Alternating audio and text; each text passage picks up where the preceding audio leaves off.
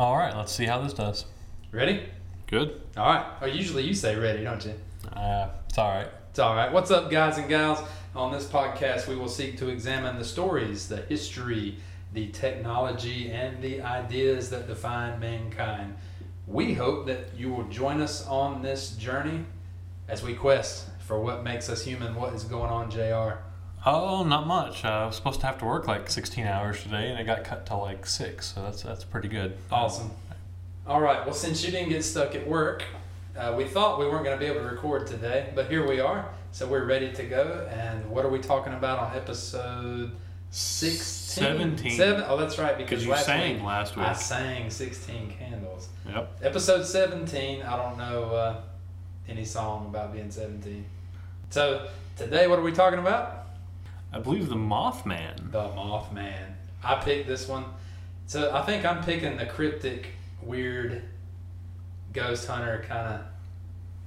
I am, aren't I? All right. Yeah. Well, I'm, I'm interested in this. I, I, I maybe have a vague uh, recollection that, that I should know something about this or I've heard something about this, but right off the top of my head, I, I, I don't think I know anything about the subject. So I'm, I'm quite interested. You should be. This is a good one. All right. Um, all right, so let me start with a question. Have you ever seen something that you weren't, well, I was going to say supposed to see, but that sounds like you peeked in a hospital room and saw something you weren't supposed to see. Have you ever seen something that didn't belong? Woo! so have you ever seen something that didn't belong? Like on a old country road or dark and stormy night or a dank wet basement. Interesting. Nothing that immediately comes to mind. Like I'm sure I'm sure there's probably something, but nothing that immediately pops to mind. Okay. What about you? Well, so all right, I'm gonna give a huge shout out to my buddies uh, Brian and Brad right here because they were pretty much there for this. But uh, we went on a. I, this makes me sound like a horrible husband and a worse father, but that being said, um, Aubrey's 19 now. But when she was an infant, um, I get this call one Saturday or Friday, and I think it was a Friday night, and it was like, "Hey man, you want to go see something really creepy?"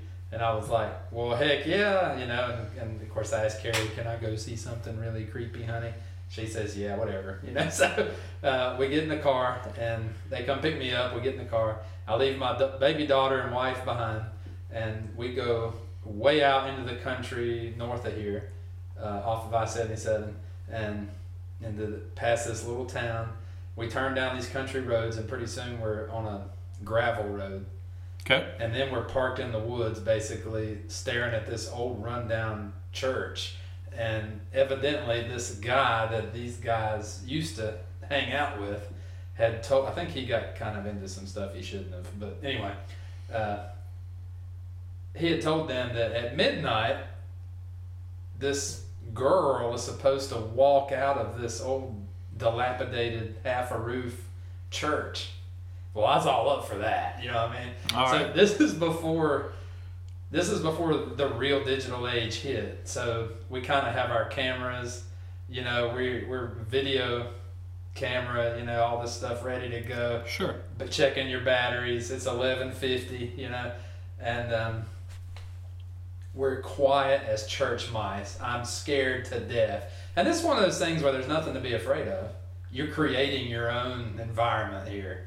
You're making this frightful. Yeah, you and your buddies are kind of feeding off each other. Oh, big time! Yeah. It's a fear buffet. Yeah. You know, and um, right about time this little chica is supposed to come ghost walking out of this rundown church, a deer jumps out of the woods, and that five-speed jeep tore out of there like a bat out of the seventh level of hell. All right. We had a time. You know what I mean? it wasn't supernatural. It was just natural. Yeah. So, uh, yeah, so I did a lot of study for this. I've, I've, I've been into the Mothman. Just, you know, I've seen the movie, but it's been a long time since I've seen the movie. Uh, so that didn't really play a role in my study here. Um, but I knew about it. I know a lot of guys from West Virginia through my job. Um, I got a lot of West Virginians that used to work with, even more of them. Uh, and they have told me about Point Pleasant and different stuff. But uh, yeah, this whole thing is going to be about, I guess, fear and premonition. Okay. So I, I was getting into this pretty big this week, obviously for the podcast. And last night, I looked at the wife. It was about nine fifteen, and I said, "What time does that chicken restaurant that we love to frequent close?" And she said, 10 o'clock." And she said, "You want me to order you online a Cobb salad?" And I said, "Yes, I do, because I love their Cobb salad." So she got one too, and of course, then the kids chimed in for a late supper. And uh, she said, "Well, text me what space you get." This is so cool that you can Yeah. pull in and just you know i text her what space i've pulled into she's already ordered and they bring me the food Yeah. well i'm on my way to the chicken restaurant i'm driving down a country road near our house and the biggest bat i have ever seen if i'd have been on a motorcycle i'd have died hits this biggest bat i've ever seen in my life hits my windshield i mean just going away i've never and it made the loudest noise and here I am studying this Mothman thing. I, oh my gosh, about wrecked the car. Bust your windshield? No, but I completely forgot that I was listening to Pound Cake by Van Halen when it happened. you know what I mean? Uh, very frightening. Um, but anyway, all right, so you ready to get into this? Sure. All right. We're going to go to England first. Okay. Let's set some stage here. So Kathleen Lorna Middleton lived at 69 Carlton Terrace in northern London, in a suburb uh, just outside of Edmonton, in northern London. She taught piano and ballet, and she was one of those folks that everybody in her town knew. You know, your mom had taken ballet from her and piano, and then the daughter learned and all this and that. And um, her students were called the Mary Carltons. Okay. so I hope they were all girls. You know what I mean? This isn't. I don't know if she had a bunch of boys or not. But anyhow, Middleton was a little different. She had what some called a gift. Um, and the only way I, I know to sum this up, I, I found this article in the New York Times about her. Um, I'm not a big reader of the New York Times, but it sent me here when I was doing some study for this. Uh, the only word I could come up with with this is premonitions that she was having most of her life she would have premonitions of events so when when she was seven years old now this is really weird and when you walked in tonight the first thing i told you while i was doing some more study was dude mankind is really strange That's true. weird you know Yeah.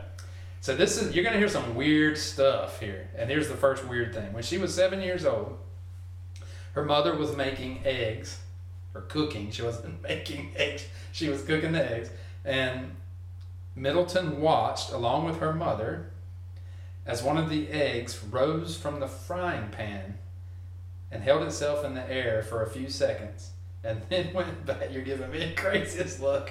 And then it went back down into the pan. I would have turned the stove off and called our favorite realtor immediately. You know what I'm saying? Before all the chairs stacked themselves like in Poltergeist. Yeah. Yeah. Yeah. Uh, so they watched this egg float into the air. Your face is killing me.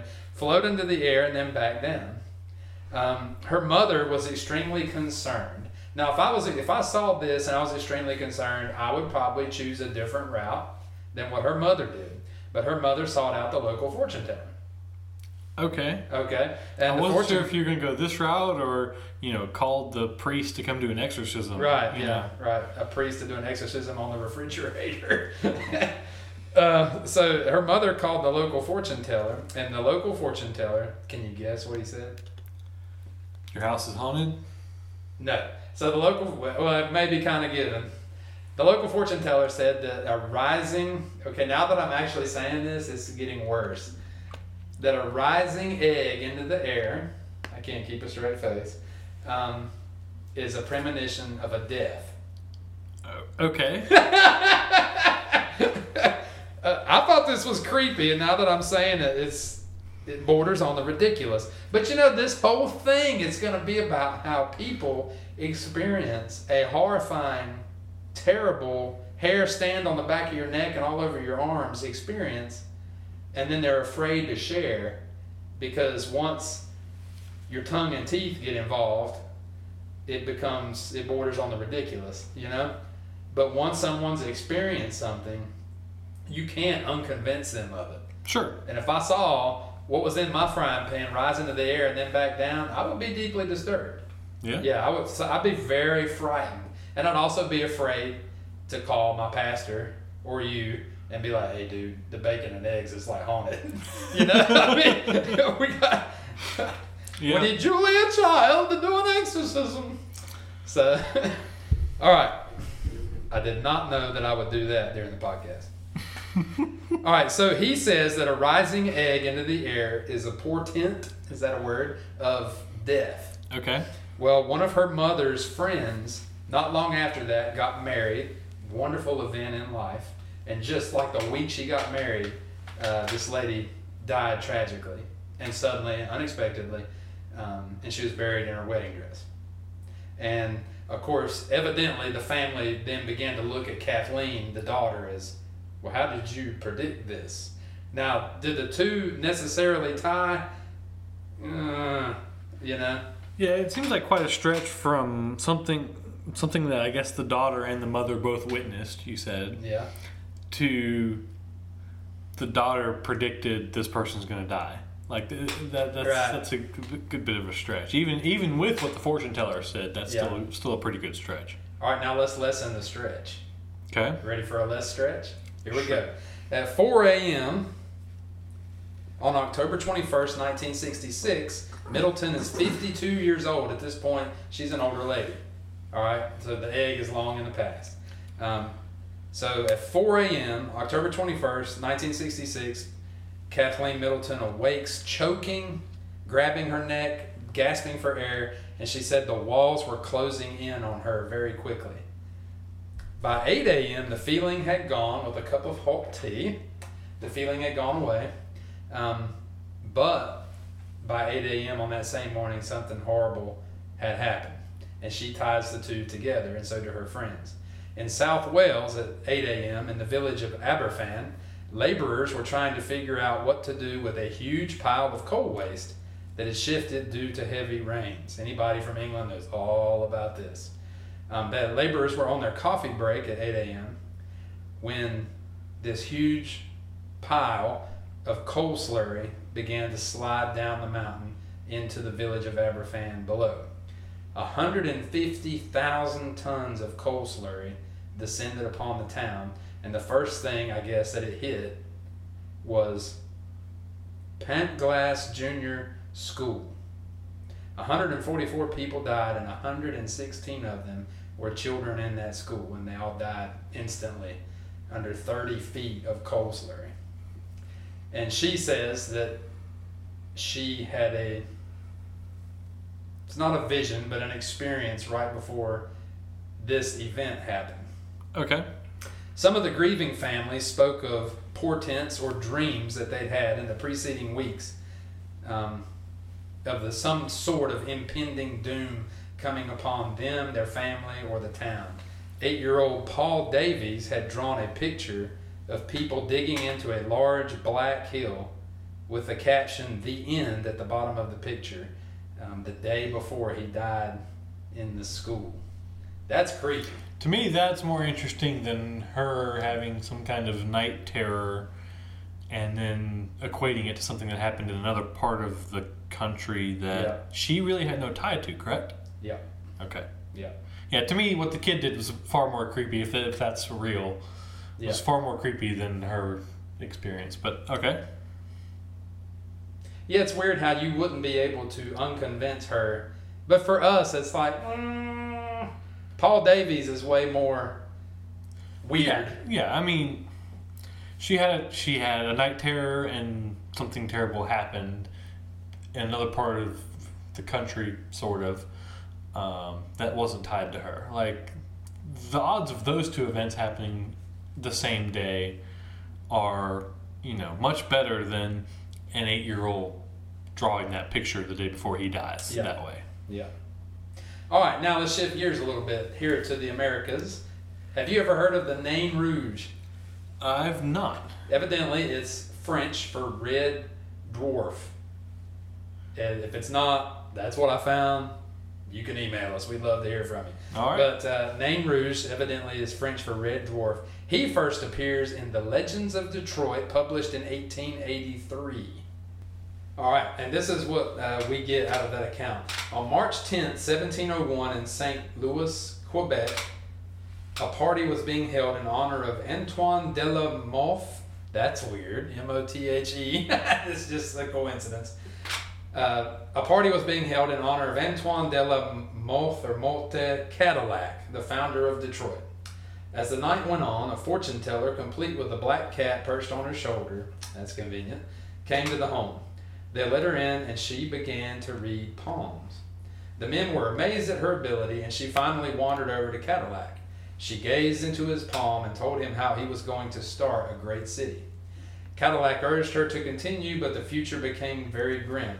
The fortune teller told him, In years to come, your colony will be the scene of strife and bloodshed. The Indians will be treacherous, the hated English will struggle for its possession, but under a new flag it will reach a height of prosperity which you never in your wildest dreams pictured. Cadillac continued to press the woman for more answers, asking if his children would inherit from him. The teller told him, Your future and theirs lie in your own hands. Beware of undue ambition, it will mar all your plans. Appease the Nain Rouge. Beware of offending him. Should you be thus unfortunate, not a vestige of your inheritance will be given to your heirs. All right, so that's the first appearance of the Nain Rouge. And we are getting to the Mothman, I promise. But uh, of course, what ends up happening with Cadillac is years later, he's walking around with his wife around the city, and he sees the Nain Rouge, this red dwarf-like man, dressed all in red, and the man attacks him and his wife, and he takes his cane and beats the man off, and the dwarf runs away laughing. Later, uh, Cadillac is imprisoned. Uh, he didn't do anything wrong, basically, and yet he was imprisoned, and he ended up losing all of his land, all of his possessions, and he died destitute, from what I can tell. All right. right. So, upsetting this uh, red dwarf. Is that why um, Detroit looks like a third world country this day? You know, now. Eight Mile doesn't look like a third world country, does it? I mean, have you seen pictures? I'm I, kidding. I, I think it's. Uh, I think it's improved some, but It's bad. man, they were. I- think they were trying to practically give houses away just to get people to move back into Detroit at one point a couple of years ago. All right, we'll get to that here in just a second. All right, uh, July 30th, 1763, before the Battle of Bloody Run at Fort Detroit, the dwarf was seen dancing on the banks of the Detroit River. Spring of 1805, he was sighted, and by June of that year, the Great Fire hit Detroit and basically burned the entire city to the ground. General William Hull, who lost Detroit to the Brits in the War of 1812, admits to seeing the Nain Rouge shortly before losing the city. Okay. Well, or you know, he just wanted the excuse for right. why he lost a major city to Yeah. his opponent. So blame it on the on the red man. Uh, Nain Rouge was seen right before the riots of 1967. Okay. By 2010, Detroiters, if we can call them that, had created their own Mardi Gras. They had so many sightings of the Nain Rouge that in 2010, this is just 11 years ago, so many sightings of this guy portending death and destruction, they, they created their own Mardi Gras to scare him away. Uh, they gather in the Midtown neighborhood, and then they march to Cass Park, where they burn a red dwarf in effigy. And everybody's dressed up as a red dwarf as they do this. Okay. Very weird. This is in America today, in Detroit. Um, and they burn this guy in effigy in a huge party. Probably canceled last year due to COVID, which is probably blamed on the Nain Rouge. All right. All right, so it's not that crazy to say that people see something. They say they see something right before destruction. All right, so now we get to Point Pleasant, West Virginia. Okay. Okay. And I'm curious, as as someone who has family there, where in West Virginia is Point Pleasant? Because I, I Point Pleasant is right where you cross the Ohio River to go into Gallipolis, Ohio, on Route 35. Okay. That's the northern tip of Point Pleasant. Okay. Yeah. So you know where we're at? Mm-hmm. Kinda. Ballpark, yeah. Okay, all right. No, know which part of the state you're referring to. Yeah. I've never been to that part of the state. so- Right. All right, November 15th, 1966, two young couples, Roger and Linda Scarberry, and Steve and Mary Millette. So, four people in a car are traveling down an old country road very late at night. Okay? They are near the TNT area, is what everybody calls it. It's uh, everybody in Mason County, which is where Point Pleasant is nestled. Everybody in Mason County calls this area the TNT area. It's an old 3,655 acre former wartime industrial munitions dump. Okay. Yeah. Not the kind of place you want to go wandering off the road. Right, yeah. It's I think it's the largest Superfund site in the states. Um, and now it's been kind of sort of a wildlife refuge for deer with three heads, I guess. Or, you know, for animals to step wrong and lose their leg. Right. Yeah. Yeah. So they're driving around the edge, the circumference, I guess, of the outer border of this TNT area. And suddenly, at the edge of their headlights, okay, here we go with the rising egg, all right? At the edge of their headlights, they see this 10 foot tall man with wings and red eyes Okay. at the very edge of their headlights, and he spreads his wings and takes off straight into the air. They crack that Chica in reverse, spin gravel like crazy, and get the crap out of Dodge, obviously. Let's get back to Point. They're six miles north of Point Pleasant, kind of northeast, I think, of Point Pleasant. And they're trying like crazy to get back home. Sure. Uh, and this, they get up to 120 miles an hour, evidently. What year is this? 66. Okay. Yeah, I can All see right. that. Uh, and I Depending mean, on the car, yeah. they're moving. And the whole time, this thing is right with them. They, they can see the shadow from the moon, they can see the shadow of this thing in the back glass while they're flying back home. Okay, so They- this thing is chasing them. Yes. Okay. and it's got like a 12 foot wingspan and they get they go straight to the local sheriff where he says they saw a crane and of course they're like no we didn't Gigantic, strange looking crane. Got it. yeah right the next day the local paper says that two young couples saw some dot dot dot thing dot dot dot and it finally dubs it the mothman now interestingly enough in the batman comics mothman makes his debut around this time in late 1966 Huh. Okay. now, I gotta say, if I'm old enough, I think these are two young married couples because they all have the same last name. So they're either brother and sister, which I don't think that backwards in West Virginia in 1966. I think they're two young married couples out on a double date.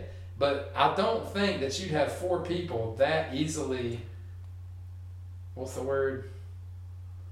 Persuaded by a comic book. Yeah. That easily influenced Okay. to where the debut of an evil villain in a comic convinces them all to see this thing out. I mean, that's just to me, that's not a uh, that's not an argument for how this came about. Okay. So the next day, local paper dubs the Mothman is loose in Point Pleasant, West Virginia. Now, a few days earlier, three days before that, five grave diggers were leaning on their shovels outside of town of Point Pleasant, and they saw, quote, some weird thing up in a tree resembling a man with wings. And when they noticed it, he took off and flew out. Now, what time of day was this? I don't know. Okay. Now I don't know if they came out with this after the young couples saw what they saw or before. It may have been before, and that's why the paper finally runs this story. Yeah. Okay. All right. Later in November, contractor Newell Partridge says he sees this thing on his property. And he blames the disappearance of his German Shepherd, as well as a very loud buzzing coming from his television set. and I think some of that is in the movie, The Mothman Prophecies of Richard Gere. But he blames his missing dog and his uh, acting up television on this thing hanging around his property. All right, so once again, what were these encounters like? A large, tall man with wings and red eyes. Very strange. Yeah, You ever seen anything like that? I, I've not. What would you do if you did? I have no idea. You're out on the middle of a country road at 11:37 at night and on the weekend, and all of a sudden this thing's attacking your car.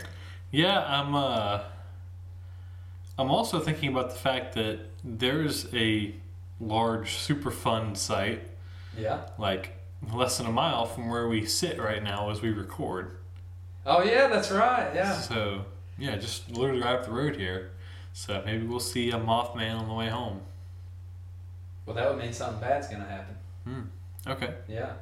Uh, so this I wasn't hundred percent sure what to make of it. I'm a little questionable about this.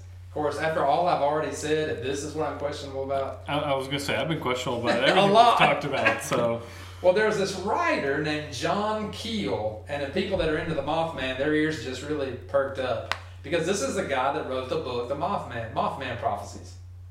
And John Keel was kind of going around the southern states writing. I, I think he's like a freelance newspaper writer. Not sure how that worked in the 60s, but I've watched a lot of YouTube this week and read a lots of articles.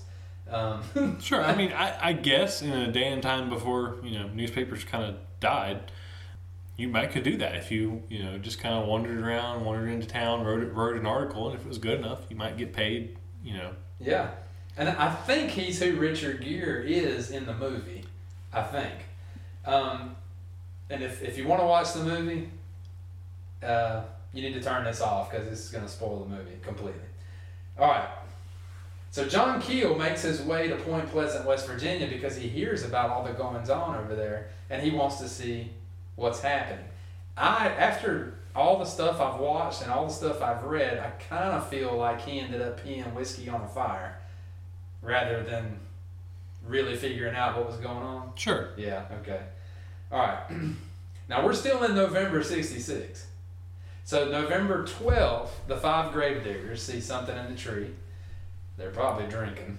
November 15th, the four, the two young couples, the four people, end up going 120 miles an hour away from the Superfund site, being attacked by a giant Mothman Okay. and they evidently were not drinking.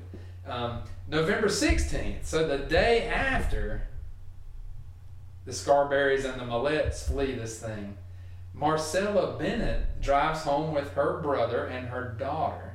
And as I think this is in the movie, as they approach the house, they get out of the car, they shut the door, she gets her daughter out of the back seat, her brother gets out of his seat. They shut the doors, they're walking into the house. Something moves off the edge of the driveway in the woods. It comes out and stands there, and they are frozen in fear. Marcella, holding her infant daughter, falls to the ground on top of her daughter um, in fear. They're like paralyzed.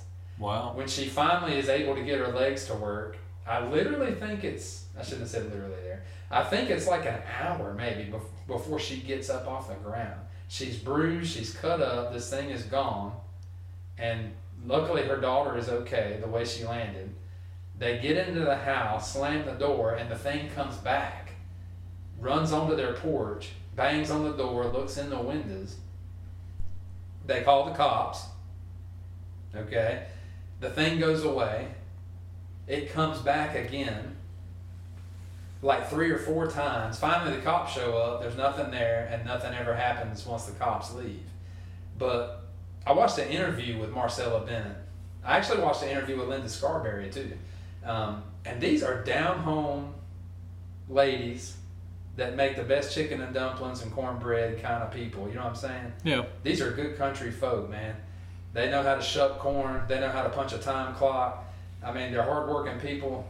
And I mean, they are convinced that this happened to them, and they are in tears. And Marcella Bennett, you could tell in the interview, she goes through a physiological change. I mean, she's she's almost has PTSD over this thing. And this is years later that she's talking about this, and she is shook. Um, and she talked about how she was in shock. When she came to, she suddenly realized she's laying on top of her daughter in the driveway. Her brother's trying to get her to get off the ground. And she said to this day, uh, she has to pull over on the side of the road, even now, because she's afraid that thing's in the back seat and she's having a panic attack. So this thing comes with real terror. Yeah. I mean, total terror. This is not like a bat hitting your window when you're going to get a Cobb salad. Yeah. you know what I'm saying? All right. Along with these sightings, this this gets better, and this is in the movie as well. Along with the sightings, people had terrible headaches, strange, weird, unexplainable visions, swollen and pink red eyes for days on end. Their eyes would be the flesh on the under the one of the eyes or both the eyes would swell up and be really red, and lots of water would be oozing from their eyes. I know you're thinking super fun sight right now. Um, and they would have strange burns appear on their skin after seeing this thing. Okay, and you're absolutely right. I am thinking, okay, what is what is sort of coming off of this site that's blowing into town or whatever? Yeah. Um, that's causing these actions and maybe causing people to hallucinate. Oh, okay. All right. Another person, Connie Carpenter. She said she saw, quote, it. Now, this is not the clown with the red balloons, but, you know, it. That's Pennywise, not yeah, it. not Pennywise, yeah. Uh, while driving home from school, and this is, you know, around Thanksgiving of 1966. And the, the description of this sighting is just so simple, but the people are so filled with terror. She says it was standing on the side of the road as she drove by on her way home from school on a sunny afternoon during the week. It looked at her and took off into the air as if to chase her car. She went home and hid in her bedroom for days. Um, to this day, she only lets her husband, Keith Aker, now she's Connie Aker, but her husband, Keith, I watched an interview with him. Um, she won't talk about it, she kind of talks through him, and he gives the account of what she went through. Um, and she's afraid to tell her own story about it. All right, now it gets even better. Okay. Soon, the Mothman sightings morph into UFO sightings. okay. okay. knew it was coming, right? I mean, he's we don't know what he is, so he's unidentified. All right, so now people are seeing multicolored lights going in a circle, kind of like a Ferris wheel, right outside their homes, like 10 feet from the gutter. Yeah. Uh, I watched Dottie Campbell, Doris DeWeese, Ralph Newman, Bob Elliott, and John Keel himself all give interviews about this. Um, Dottie Campbell takes it to the next level, though. This is like watching an 80 year old woman say this. It was very shocking to me because this lady's not culturally, she's not going to be culturally savvy. Sure. If I say, hey, Christopher Walken, more cowbell, you know, she's not going to get it. You know? Um, she said that men from the government came, men in black. She actually said men dressed in black in the interview, came to her home and told her she had to be, it was imperative that she get quiet about these lights in the sky. This Okay. is so weird, man. These aren't teenagers trying to start a YouTube channel. You know what I'm saying? Yeah. Yeah. Um, and then she showed, and I got a picture of it. We put it on the social media uh, once we go live with this thing. There's a note on her car. I got a picture of it, and it says basically, "Lady, you're gonna have to be quiet about this." And they put it under her windshield wiper, and she still has that note to this day. So weird. Um, all right, now back to Connie Carpenter, the lady who speaks through her husband. Yeah. I, I, I, it really makes me wonder what the government is doing at this In site. Point that- Pleasant, West you know, Virginia. yeah, at this site that no one's allowed to walk on, or nobody's going to want to walk on because you know they might die. All right. or at least they think, or at least they think that, or whatever. Yeah. Well, listen to this one. Keith Aker says that his wife Connie, after they got married, so now time has passed some. Um, a man asked her for directions near her home.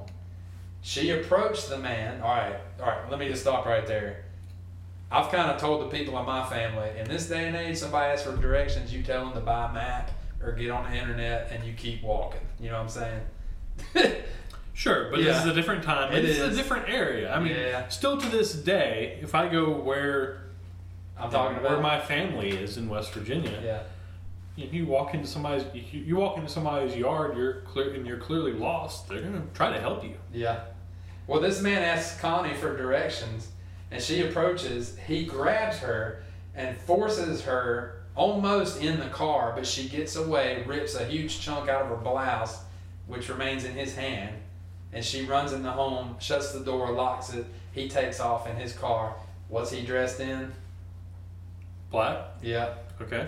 right. Um, and of course, in the interview, Keith Aker says, "I seen it. I seen a dress. It happened to her, folks. You know what I'm saying? So, So they're thinking is this is the government trying to abduct her for talking about this. yes, Okay. Yep. And once again, these these good country folk believe this to the bottom of their heart. All right. I mean, I, I, I don't put anything past the government, so I don't know. I, I don't know because of what we're getting ready to talk about. okay. All right, we've seen the Nain Rouge. We've watched the egg rise into the air. Now the sludge comes flying down the hill to tie all the stories together. You know, now here it comes. All right. December 15th, 1967, 13 months later. I don't think much of the number 13, but they immediately, in all the interviews, they go right to 13 months. Sure. Yeah. Um, so December 15th, 1967, 13 months after the original sighting by the five grave diggers of the Mothman. The Silver Bridge, which connects Ohio to West Virginia across the Ohio River on Route 35. Um, rush hour traffic right during Christmas time. The bridge is completely full of cars, uh, Christmas shoppers going to and fro that evening. Uh, the Silver Bridge collapses into the Ohio River. Okay. It spans 2,235 feet across. It is an infant in only being 39 years old. It's a very young bridge. Sure. Very young bridge. Um, so it only lasts a brief 39 years. Designed by J.E. Green, G R E I N E. Not too sure how to pronounce that. And it was opened on May 30th, 1928. Okay. Uh, and then by the doesn't even make it to Christmas of '67. Um, so tragedy strikes Point Pleasant, West Virginia, and you know, you I guess you could say, but isn't it interesting that Gallipolis, Ohio, does not seem to? Uh, it's the same people, pretty much. These people go to and fro the river, Yeah. you know, um, but Gallipolis, Ohio, does not seem to claim the tragedy the way that Point Pleasant does, because Point Pleasant saw the Mothman all these times and the UFO sightings all these times. And they say that all of those sightings were, I keep saying portend, but I don't even know if that's a word. But they were yeah. premonitions of this disaster. Yeah. Because once the Silver Bridge falls into the water and 46 people uh, go to their grave, a watery, cold grave, everything stops. No more men in black, no more lights in the sky, no more 10 foot tall man with wings and red eyes chasing your car at 120 miles an hour. Very, very strange. Now, if you get into the Mothman some more, um, they say that before major disasters around the world, people of all cultures, even to this day, have seen and are seeing the Mothman before tragedy strikes. And in the movie, I think there's a line where the guy even tells Richard Gere, it's a natural event like your hair standing up right before a lightning strike. Okay. I don't quite get that, but um, So I'm wondering, where does this fall in relation to uh, like that the Area 51 sort of UFO panic, if you, you know. I don't know. Um, Yeah, there's a much bigger world. I than think that was the mid to late 50s, I maybe. think, yeah. I think it's earlier than this. Okay. Yeah. Yeah, a couple reasons. I mean, you know, one, what might the government be flying or doing, or you know, what have you, in both cases.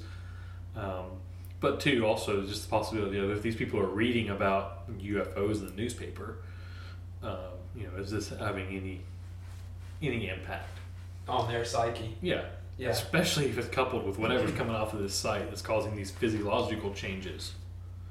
But if something was coming, see, it's so strange because you're not hearing nothing's coming out of Gallipolis, Ohio, which is right there.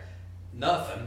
Nothing's coming out of the whatever's in the, the county area outside of Point Pleasant. I mean, a few things. You know, six miles outside, you got the TNT site. But also, if something was, it's almost like if there was a leak in the TNT site, it quietly got fixed Well, yeah. I mean, because all this stops. yeah, It's so strange. yeah. And some of the experiences that I didn't get into were um, like the man that has uh, every night at a certain time, this stranger knocks on his door. That's in the movie as well. And the stranger every time acts is totally bumfuzzled. And it's like, I'm just asking for directions. I just need to use a telephone. Can you tell me where this place is? And he finally gets out a shotgun one night and is like, I'm to blow your head off if you keep coming to my house, dude. And every time the stranger is like, What? I've never been here before in my life. What are you talking about? Just these weird experiences that Yeah. almost transcend the time space fabric. Yeah. Interesting. It is. So that's the Mothman. All right. Whether it's a natural event, a supernatural event, I have absolutely no idea. I, I don't know. I do know that this year, um, well, and last year also, was the first year ever where I was at dinner at a person's house, and there's a couple of us there, and uh, somebody said, "Looks like the UFO thing might be real finally," and we were like, "Oh yeah, I saw that," and you know, one of us just said, "I believe anything nowadays," you know, after all we've been through. Um, Yeah, I mean, I've seen I've seen people who have previously worked for organizations like the CIA and other government organizations who have pretty much said like, whatever you hear in conspiracy theories, what the government's actually doing is much worse. so, you know, I, who knows at this point? But So this one has uh, it's got myth, it's got lore, folklore, it's got your grandmother seeing stuff like she's on acid, but she's not. some bad moonshine. Bad. that was not apple moonshine. Yeah, I mean it, it's got it all. It's got fear, uh, premonition, death, tragedy. Uh, wow. So I don't know what to make of the Mothman. I think it's fascinating. Uh, I've just ordered a T-shirt on Amazon with the Mothman on. It'll be here shortly. Uh, It's certainly certainly interesting. yeah, I love this kind of stuff. So I don't know what to make of it. But yeah, it is very interesting. And what I like the most of it, rather than the supernatural aspect, everybody, you know, you have so many people looking up at the UFO. I'm the guy standing there looking at the guy watching the UFO thinking, what's going on in between his ears? You know? Yeah. Yeah. So, human behavior, man, we are weird. That is that's very true. Yeah. All right. Well, anything else? no, that's it. Go watch The Mothman. With I'm not a big fan of Richard Gere, but it's a good one. That's a good movie. All right, folks. Well, if you have seen the Mothman or um, any un- other unusual sightings like that, Breakfast rising from the pan. absolutely, I want to hear about that. You can reach out to us on social media at WMUH Podcast on Facebook, Instagram, and Twitter. You can email us WMUHpodcast at gmail.com. We always love to hear from our listeners. If you uh, have topic suggestions, we will we'll certainly take those into consideration as well. But uh, we thank you folks for joining us, and we will uh, see you next week. next week episode it'll be episode 18. 18. You'll be able to vote. Oh god. And um, I already know the episode, so tune in next week for barbecue. Oh god. This is a load. This is really a loaded subject. Shout out to Vinegar. So we'll get into that next week. See you then. See ya.